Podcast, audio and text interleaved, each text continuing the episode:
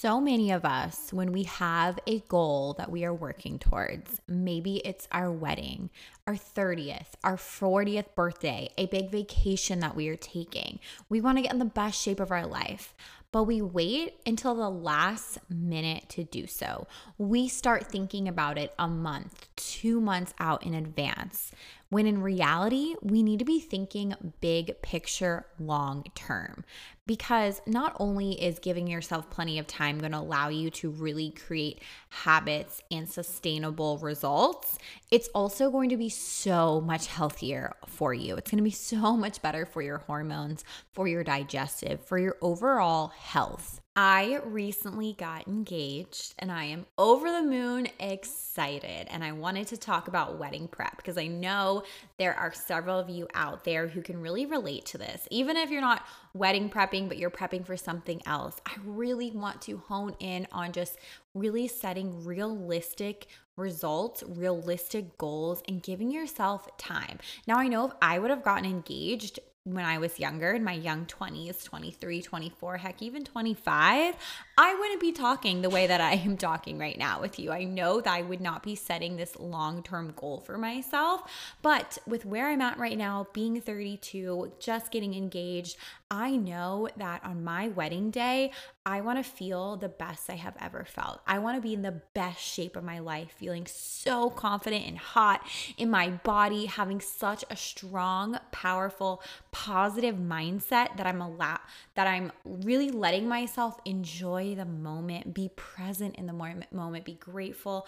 I'm not going to be having any anxiety, any stress that I know many women tend to have on their wedding day. Nope, we're not doing any of that that. Now, you might be wondering, okay, how are you going to do that? And that's what I'm going to dive into today. And I hope that whether you are prepping for the wedding with me, or maybe you are thinking about you know, a birthday or a big trip or whatever, I hope to help give you some guidance on how to really set realistic and sustainable habits and goals for yourself and what you need to do in order to get there. First thing I'm doing is making sure I have plenty of time to do so.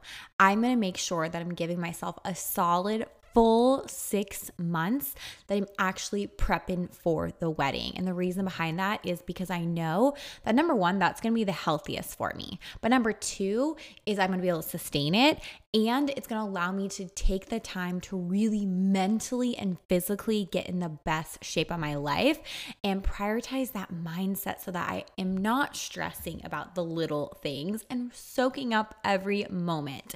Now, I also, although I am a coach and I know exactly what to do, I'm hiring a coach. There's no way I wouldn't hire a coach. And the reason behind that is that there's no way I can physically and mentally hold myself accountable the way that a coach is going to. And I know that having a second set of eyes is just going to allow me to bring those stress levels down that much more. And it's going to force me to just have the structure I need to really slow down, to check in on myself, and to push myself, challenge myself.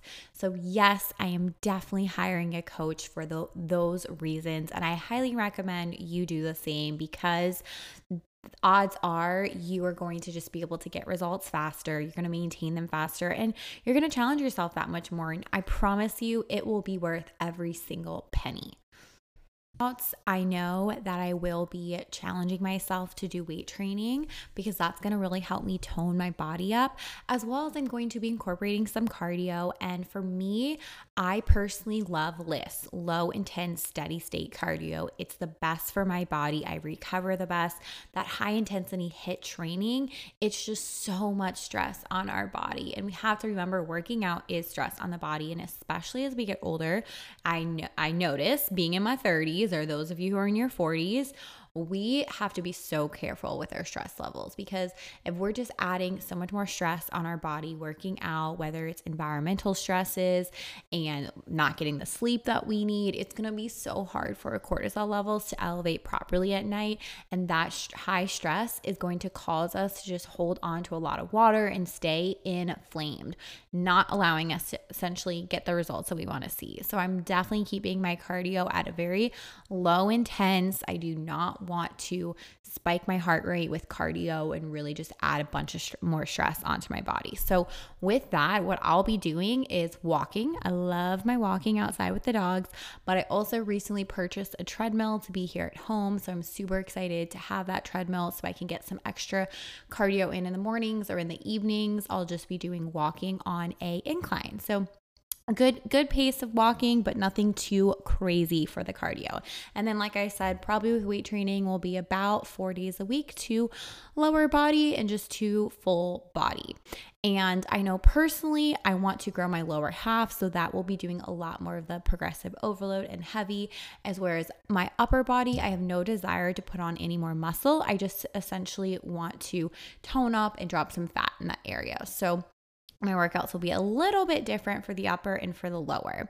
Now, with nutrition, I am going to start tracking macros again when I hit that six months. And the reason behind that is because I know that macro tracking gives me the consistency I need as well as the structure I need to achieve my goals. And I have tracked for so many years.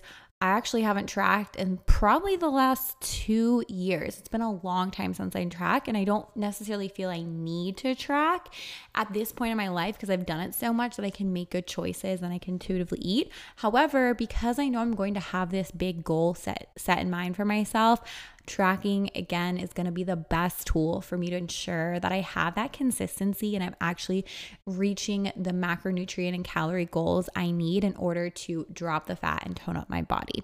So I will be incorporating some macro tracking. It definitely won't be like 7 days a week. I'll most likely be doing it more during the week weekdays and then on the weekends, allowing myself to enjoy date nights and going out to eat and the fun things while still making good choices and being mindful when I'm putting my body so that I am guesstimating, I'm estimating, I'm guessing that I'm still reaching roughly similar macronutrients now with some habits that I currently do, but I will make sure that I am continuing because I know that they are essential. It's going to be my sleep, it's going to be my water, and then mental health. And I really want to talk about mental health because I know that so many women who are, let's say, going into a wedding season, it can be stressful. There's a lot going on. You have a lot of outside opinions and factors. And I'm very grateful that I'm actually older getting married because I do feel I would let let so much of that get to me if I was younger. But at this this age of my life, I am reminding myself that it is my wedding. I'm going to be selfish. I am not going to let outside opinions of others dictate and tell me what to do. But I know that I definitely want to really hone in on my mindset and make sure that I'm soaking up and like fully enjoying this season of life and reflecting on it. So I definitely want to make sure that at least once a month I'm sitting down and I'm I'm journaling my thoughts and I'm practicing that gratitude and I'm reflecting on those moments and just being able to create those memories that I can come back to and have such a good positive mindset around this wedding season, especially because I want it to, I know it's going to be one of the best days of my life and I want to make sure that I'm just soaking it in and really enjoying it to the fullest, but also remembering it working with one of the Positively Fit community coaches, this is something we'll be able to work on together. They're going to make sure and remind me that I am practicing that gratitude, that I, I'm slowing down, I'm taking the time for myself, and just building an even deeper relationship with myself because that's also going to be helping my marriage.